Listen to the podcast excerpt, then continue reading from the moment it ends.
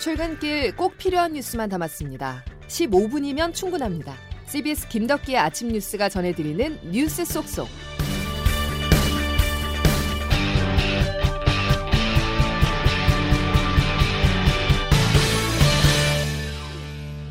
여러분 안녕하십니까? 9월 28일 김덕기 아침 뉴스입니다.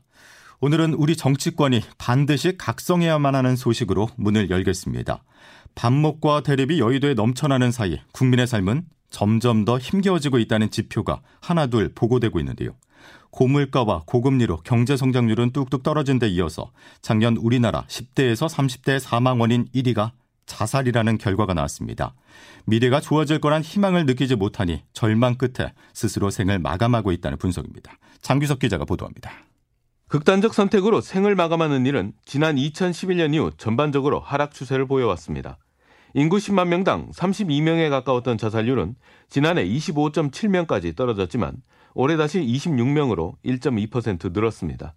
특히 다른 연령대에 비해 10대와 20대에서 자살률이 계속 상승하고 있어 걱정입니다. 어, 10대, 20대는 과거부터 계속해서 증가하고 있는 추이를 보이고 있어서 앞으로도 좀 관심을 가져야 되겠다 이런 생각은 들고요. 보건복지부는 이렇게 극단 선택이 늘어난 가장 중요한 이유 중 하나로 코로나 장기화로 인한 우울감을 꼽았습니다.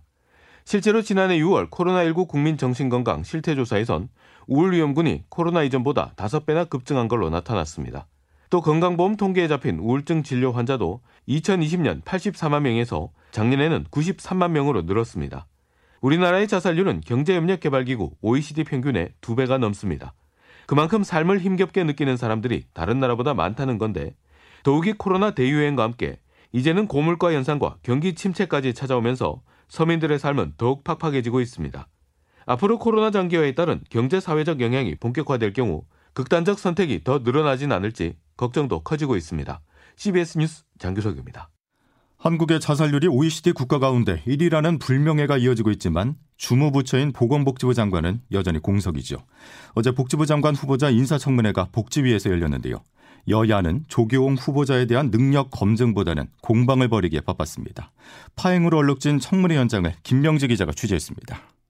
어제 국회의 조규홍 보건복지부 장관 후보자 인사청문회에서 역량이나 자질에 대한 질의보다 우선된 건 윤석열 대통령의 비속어 논란이었습니다. 민주당 강훈식 의원과 국민의힘 이종성 의원입니다. 그런 욕설을 들어가면서 우리가 청문회를 해야 되는지 매우 의심스럽고 아무 유감 표명과 사과 없이 청문회가 진행되는 것이 맞는지 지금 이 복지부 장관 공석 상태를 계속 얼마나 더 이끌고 갈 것인지 야당의 반발과 퇴장으로 회의가 정회되는 등 파행 끝에 간신히 다시 열린 청문회에서는 건강보험료 납부 문제 등을 둘러싼 공방이 벌어졌습니다. 민주당 신현영 의원과 조 후보자입니다. 이런 억대 소득에도 불구하고 이런 혜택 누린 것 윤석열 대통령이 그동안 얘기한 공정과 상식에 맞다고 보시나요? 법과 규정에 따라 적법하게 추진이 됐습니다. 그리고 저한테는 아, 선택지가 없었고요. 그렇지만 국민들께서 의구심을 갖는 것을 이해를 하고 아, 송구한 마음을 가지고 있습니다. 12시간여에 거친 청문회도 여야는 조 후보자의 인사청문 경과 보고서 채택 여부를 결론 내리지 못했습니다. CBS 뉴스 김명지입니다. 금리도 서민들의 어깨를 짓누르고 있습니다. 최근 주요 시중은행의 주택담보대출 금리 상단이 연 7%를 넘어섰는데요. 연말에는 8%를 돌파할 거란 전망도 있습니다. 사주들, 서민들에 대한 지원책이 필요합니다. 양승진 기자가 보도합니다. 미국발 고강도 긴축 여파로 은행 주택담보대출 금리가 연 7%대를 돌파하면서 연말에는 연 8%대까지 오를 거라는 관측도 나옵니다. 이처럼 금리 상승 압박이 높아지고 있는 가운데 주요 은행들은 대출자의 이자 부담을 덜어주기 위해 자발적으로 대출 금리를 낮추고 있습니다. 신한은행은 어제부터 전세자금 대출 금리를 0.3%포인트 낮췄습니다. NH농협금융주주도 농업인과 청년, 서민 등을 대상으로 0.3에서 0.6%포인트의 대출 우대 금리를 적용하기로 했습니다. 금융당국은 코로나19 확산으로 매출이 줄어 타격을 입은 자영업자들에게 4차례에 걸쳐 빚 상환을 미뤄준 데 이어 또다시 만기를 연장해 주기로 했습니다. 이달 말로 유예 기간이 끝나는데 빚을 제때 갚지 못하는 소상공인들이 늘어날 가능성이 높다는 판단에서입니다. 만기 연장을 해주지 않을 경우 이들에게 돈을 빌려준 금융회사도 부실해 줄수 있기 때문입니다. 영끌족과 자영업자들의 시름을 덜어주고 금융권도 부실을 면하기 위해 금리 인하와 만기 연장뿐 아니라 채무 조정 등 이례적인 추가 조치가 필요해 보입니다. CBS 뉴스 양승길입니다. 대통령실과 집권 여당이 계속 책임을 언론에 떠넘기고 언론 탄압과 방송 장악에 구실로 삼으려 한다면 언론 노조는 맞서 싸우겠습니다. 사실관계 확인이라는 보도의 기본조차 지키지 않은 것으로 파악이 됩니다. 소위 찌라시를 자막으로 그대로 입혀서 방송하는 것은 공영방송으로서의 책임을 포기한 행위입니다. 169명의 전체 민주당 명의로 박진 외교부 장관 해임 결의안을 제출하기로 의결하였습니다. 만장일치입니다. 왜 이렇게 소리를 질러요? 기먹은 사람 없습니다. 대통령실의 현안 보고를 받자는 민주당의 제안에 대해서 아 좀 조용히 하세요, 박 대표. 회의 진행이 불가능하고 정회를 선포합니다.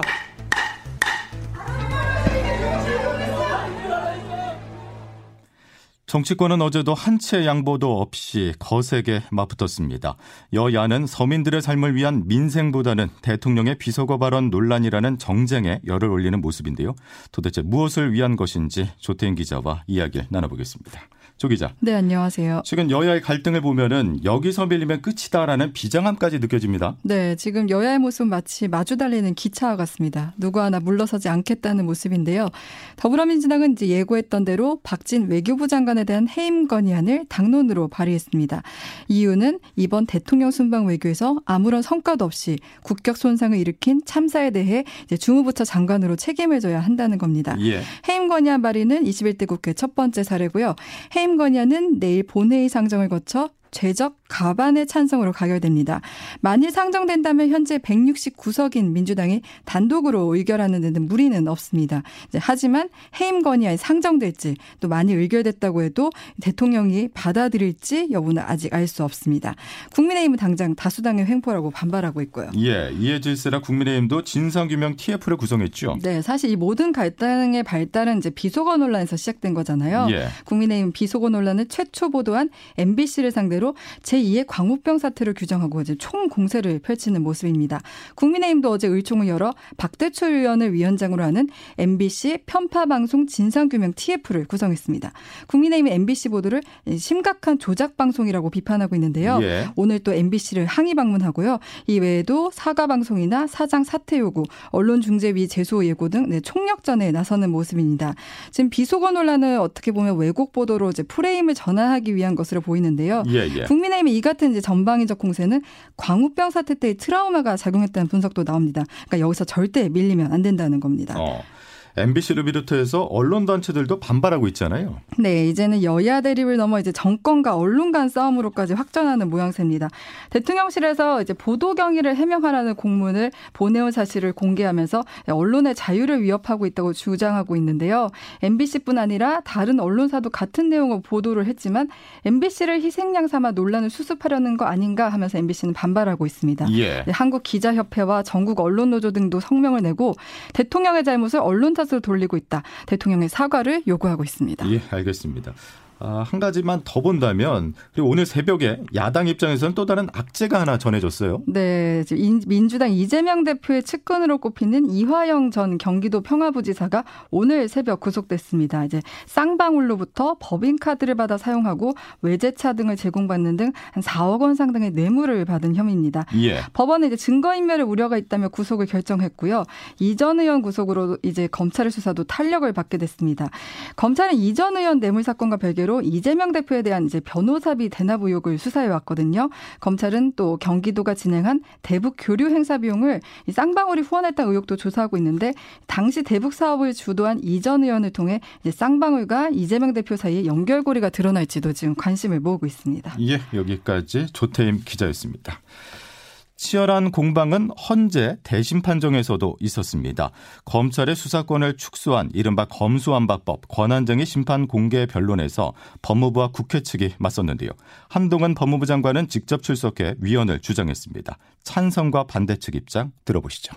위장 탈당, 회기 쪼개기, 그리고 원안에 없는 수정안 끼워 넣기 등 잘못된 절차로 국민을 범죄로부터 보호하는 검찰의 본질적인 기능을 훼손해서 법무부 장관은 수사권 소추권이 없기 때문에 어, 검사의 수사권을 축소하는 법안에 대해서 권한쟁의 심판을 청구할 자격이 없습니다.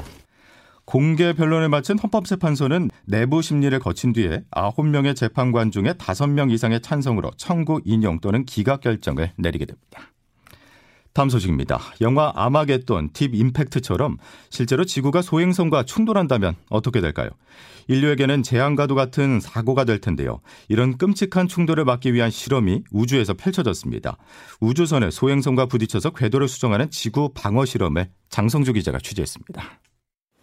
3, 2, 지난해 11월 무인 우주선 다트가 지구에서 발사됐습니다. 지구에서 1100만 킬로미터 떨어진 소행성 디디모스로 향한 다트. 어제 이 디디모스 주위를 공전하는 소행성 디모로포스와 시속 2만 1600km, 마하 19의 속도로 충돌했습니다. 지구를 구하기 위해 소행성을 폭파한 영화 아마겟돈과 비슷한 인류의 지구 방어 실험의 첫 단계에 성공한 겁니다. 미 항공우주국 나사는 영화처럼 소행성을 핵폭탄으로 폭파하면 거대한 파편이 지구를 위협할 수 있다고 보고 충돌로 소행성의 궤도를 바꾸도록 계획했습니다. 지난 2013년 18m 크기의 소행성이 러시아 상공에서 폭발했을 때 1,500여 명이 다치고 6개의 도시의 유리창이 박살났습니다. 이번 소행성 디모로포스의 크기는 160m에 달해 대도시 하나를 초토화할 수 있는 수준입니다.